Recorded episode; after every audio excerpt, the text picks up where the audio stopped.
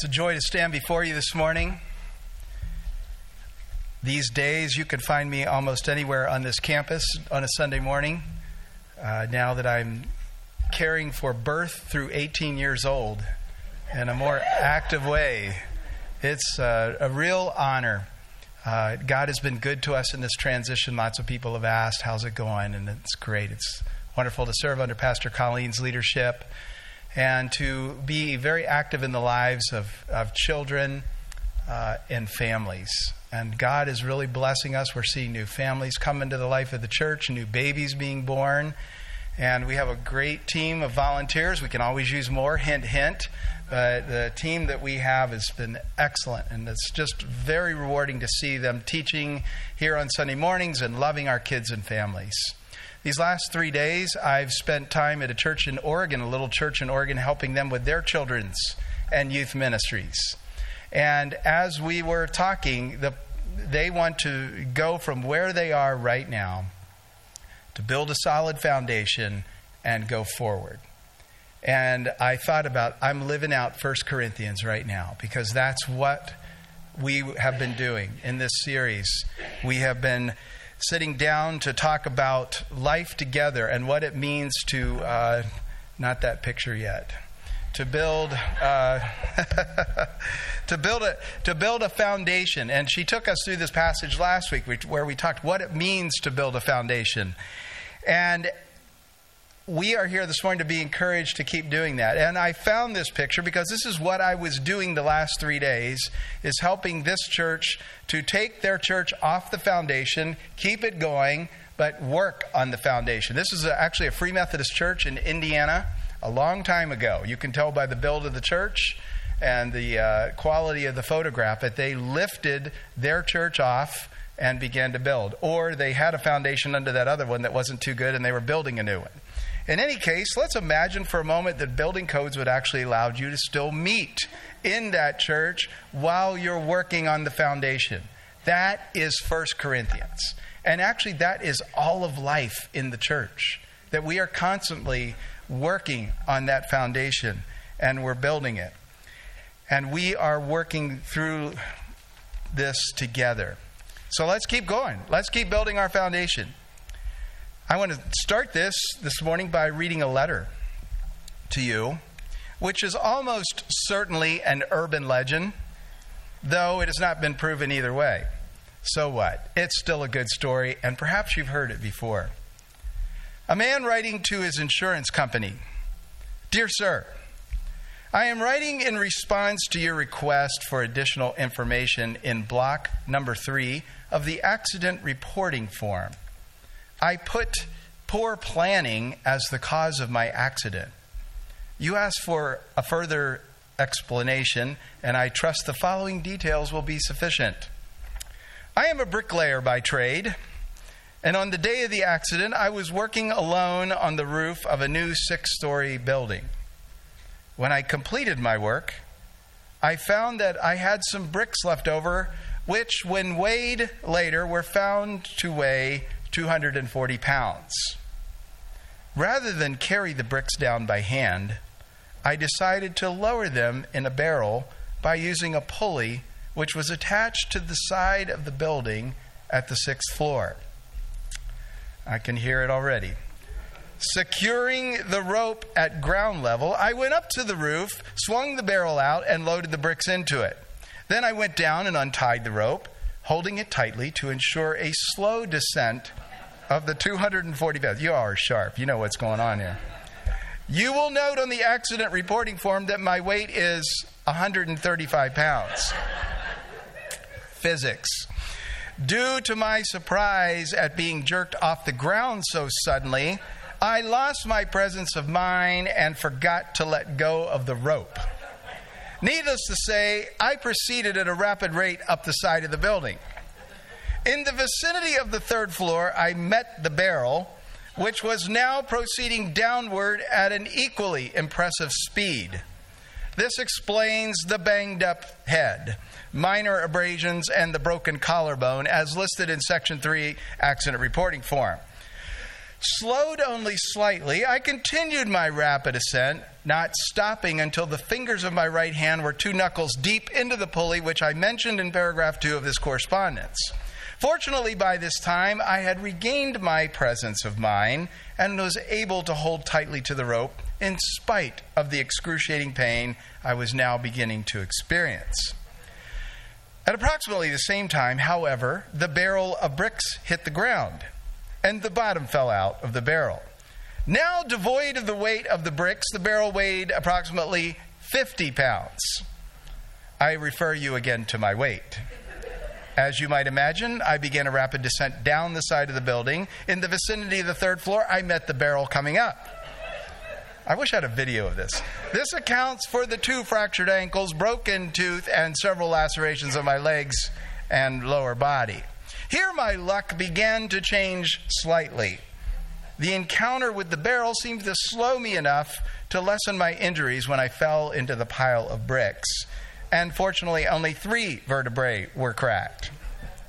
I am sorry to report, however, as I lay there on that pile of bricks in pain, unable to move and watching the empty barrel six stories above me, I again lost my composure and presence of mind and let go of the rope. And I lay there watching the empty barrel begin its journey back onto me.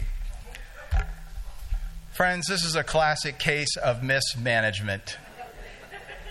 This gentleman, like, uh, and I'm going to say guys here because I literally mean guys. Guys, we like to fix things, we like to do it the shortcut. I know there's some women out there that like to do it, but my wife has told me enough times slow down. I know that we want to do this, and we, like him, could have completed this job without incident. But he wasted a lot of time and mismanaged. All of us are managing something. No matter what your age, we have things, we have time, we have relationships, we have jobs, we have school, and a whole lot more. And as we live life together, how we manage what God has given us impacts not only us, but others more than we know.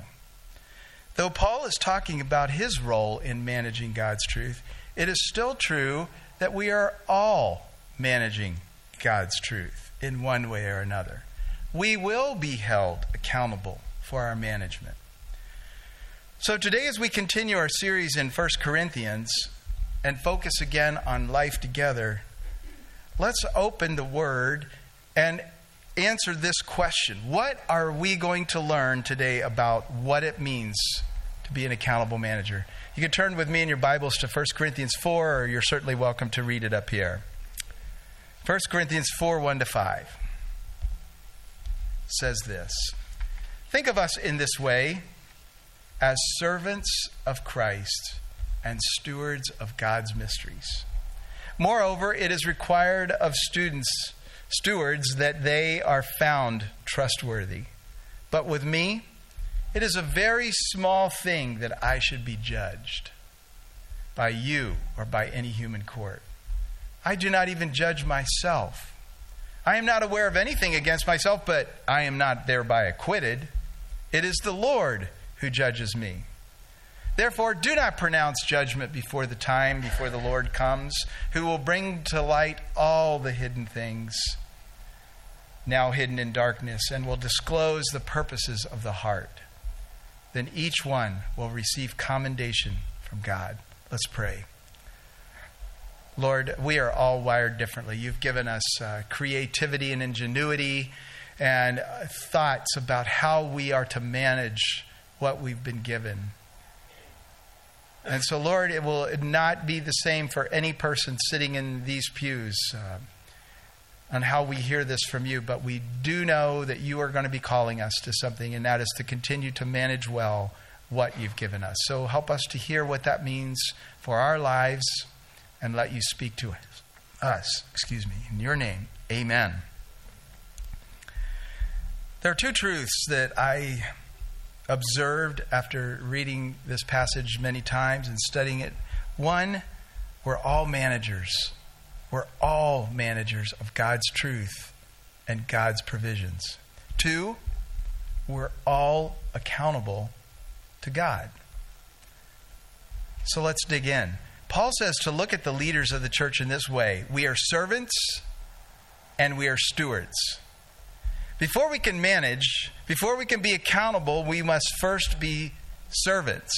The Greek uses the word servant here with the definition of under rower. In those days, the big boats were propelled by many rowers way down in the bottom and following the instructions of the helmsman who's up in the middle there. They did only what they were told. They had to row as a team. They did life together down there, listening to what God said.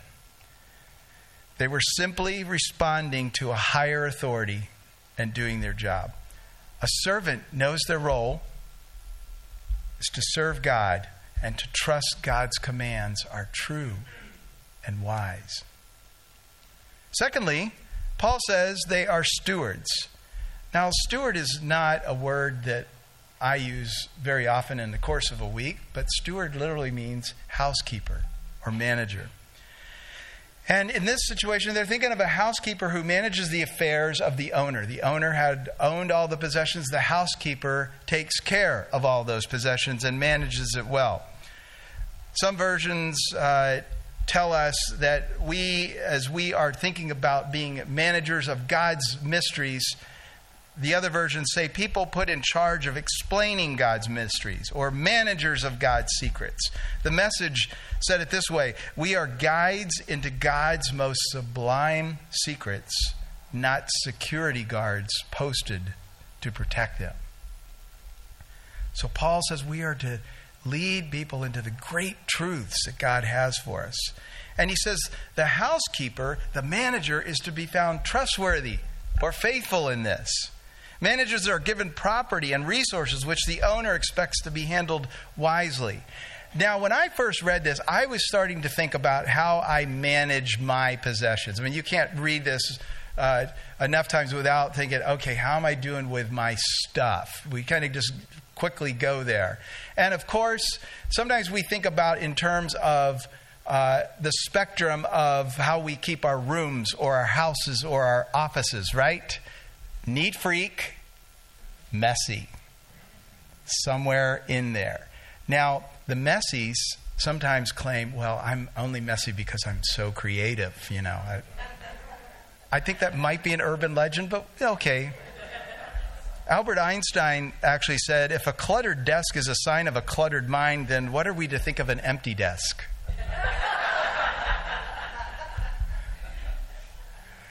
So I want us to think beyond neat or messy this morning. I want us to think about how we manage all of life that God has given us in general. The apostles and the church leaders were called to manage the mysteries of God. May we recognize that we are all managers of three big areas of God's truth first. He's given that in various forms when uh, there in in the life of this church in this sanctuary at this moment there are so many stories of how you came into the church. Some of you grew up in the church. Some of you uh, didn't start attending till a couple of years ago. Some of you are we're all over the map. But god has been and always will be shedding light in our lives. Whether we were in a church or had even heard about god he had shown us forgiveness at some point. He had shown us truth. He had shown us love. He had shown us compassion. Keep going. God had shown us these things. He had given us His truth even before we were ready to receive it. And we are called to manage that truth as we know it. Secondly, we're called to manage our relationship with God. All of life begins in our relationship with God. This is for all of us, whether we're married, single, divorced, widowed, a child, a teenager, a young adult, uh, a, a middle adult. We have a family, and we are called to be managers of our family and be faithful with what we have. This may be easy, it may be difficult, but we all are called to manage that relationship well. Secondly, in relationships, God calls us to manage our relationship with friends. One can never have enough friends. I love, I think if I were a Christian, I would still, I, I would like to think I'd still come to church just to have friends. All the loving people. You get hugs here every Sunday. People bring you meals when you're sick or you have babies or all these different things. There's friends. And God has called us to manage those well and to work at that. Some, some of us probably have too many friends sometimes and we don't spend enough time on other important things, right? And in other times, we don't spend enough time with friends. God wants us to take care of those relationships. God wants us to take care of our relationships in school.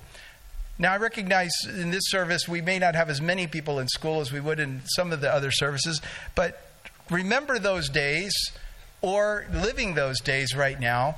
God has given us a mission field. Every September, we bring our students and our teachers up to pray for them and to let them know this is a place we want you to manage well your relationship with God. Go and learn, go and be a light for Christ in the middle of that. For those of us who work, we're thankful God's provided us a job. It may or may not be the happiest place, but it's where we are, and the time can be redeemed when we give our best, when we pray for our coworkers, when we let Christ's love shine through us in our attitudes and action. And then a final area where God has called us to manage our relationships is in the church.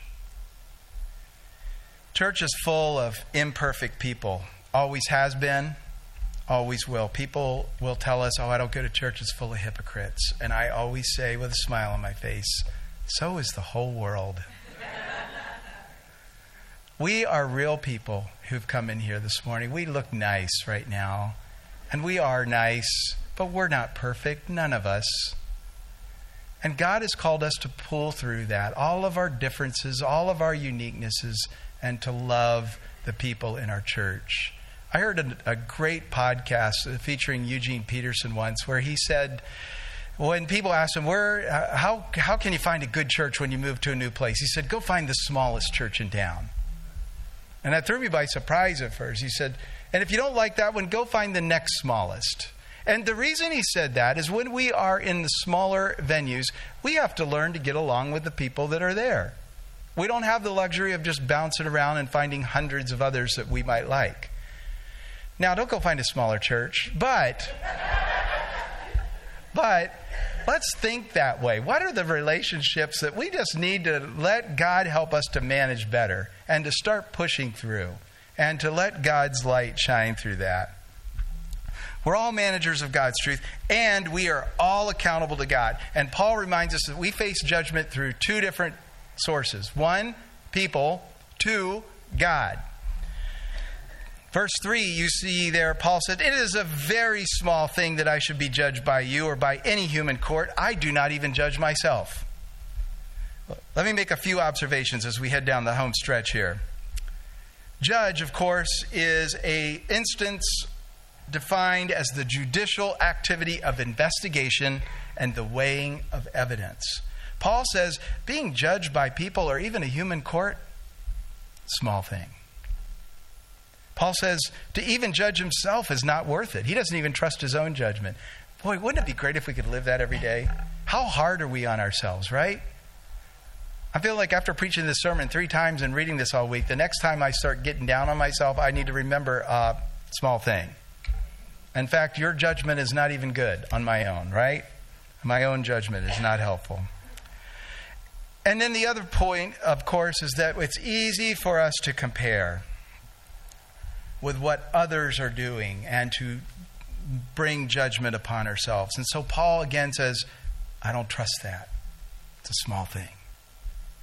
There are two primary ways we can assess how much we value the judgment of people. One is the old statement, I use this with the youth ministry all the time. Somebody can say 10 great things about you and one negative. And what do we camp on? The one, right? Or for those of you who are in and about social media, after a heavy dose of social media, how do you feel about your status at the end of that time? When you see what everybody else is doing and you're not. Right? It's very easy for us to let others judge us. And Paul says it's a very small thing. He then reminds us I'm not aware of anything against myself, but that doesn't mean I'm acquitted. Or it could be said, My conscience is clear, but that doesn't prove I'm right. It is the Lord Himself who will examine me and decide. Friends, we are all judged by God. It is to Him we are accountable. He examines the evidence. He brings to light those things hidden in the darkness. He will disclose the purposes of our hearts. Our motivation is known by Him. And every time we let a person be our judge, we have given power to the world. Those of you in a different professions may get funny comments about your jobs in various settings. One I get over and over as a pastor, uh, particularly when I've been in lots of sporting events uh, in the days when we had a lot of basketball out here on this court with the youth. Somebody would let a word fly, and they say, Oh, I shouldn't say that around you, Doug. You're a pastor. Still get that. And I say to them with a smile on my face, I'm nobody special. You just said that in front of God. Right? That is the truth of the matter. So we could look at this and we could be afraid. We could go, God is our judge. But what if we reframe this and truly believe God is our judge? Smiley face emoji, hashtag happiness. He knows our true motivations. God is our judge. He's a righteous, a merciful, forgiving, compassionate, and he's a perfectly just judge. We can count on his consistency. If we'd called him to help us be worthy servants and stewards, we have nothing to fear. Let's land this with two statements to ponder and ways to reflect. One, and I hope this will be freeing to you. Ultimately, we are not in control of anything. That could either be scary or it could be a great thought. In this context, let that be a celebration. I'm not in control of anything. Everything we have is from God. He has given us our relationships, He's given us anything that we think we own. All we have from God, He's given us to manage. Now, we could stop here and we could ask the question how are we doing with this? Let's, let, let's go to the second statement and the final statement where God is saying to each of us, I already know how you are doing with that.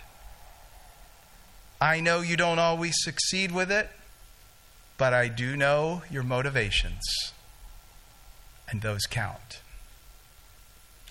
Where do you need to trust me more, says God to us this morning? As we take these final quiet moments, let's ask that question Where do we need to trust God more? And let Him be our loving, compassionate, just, righteous judge and find our full identity in Him. Let's do that now.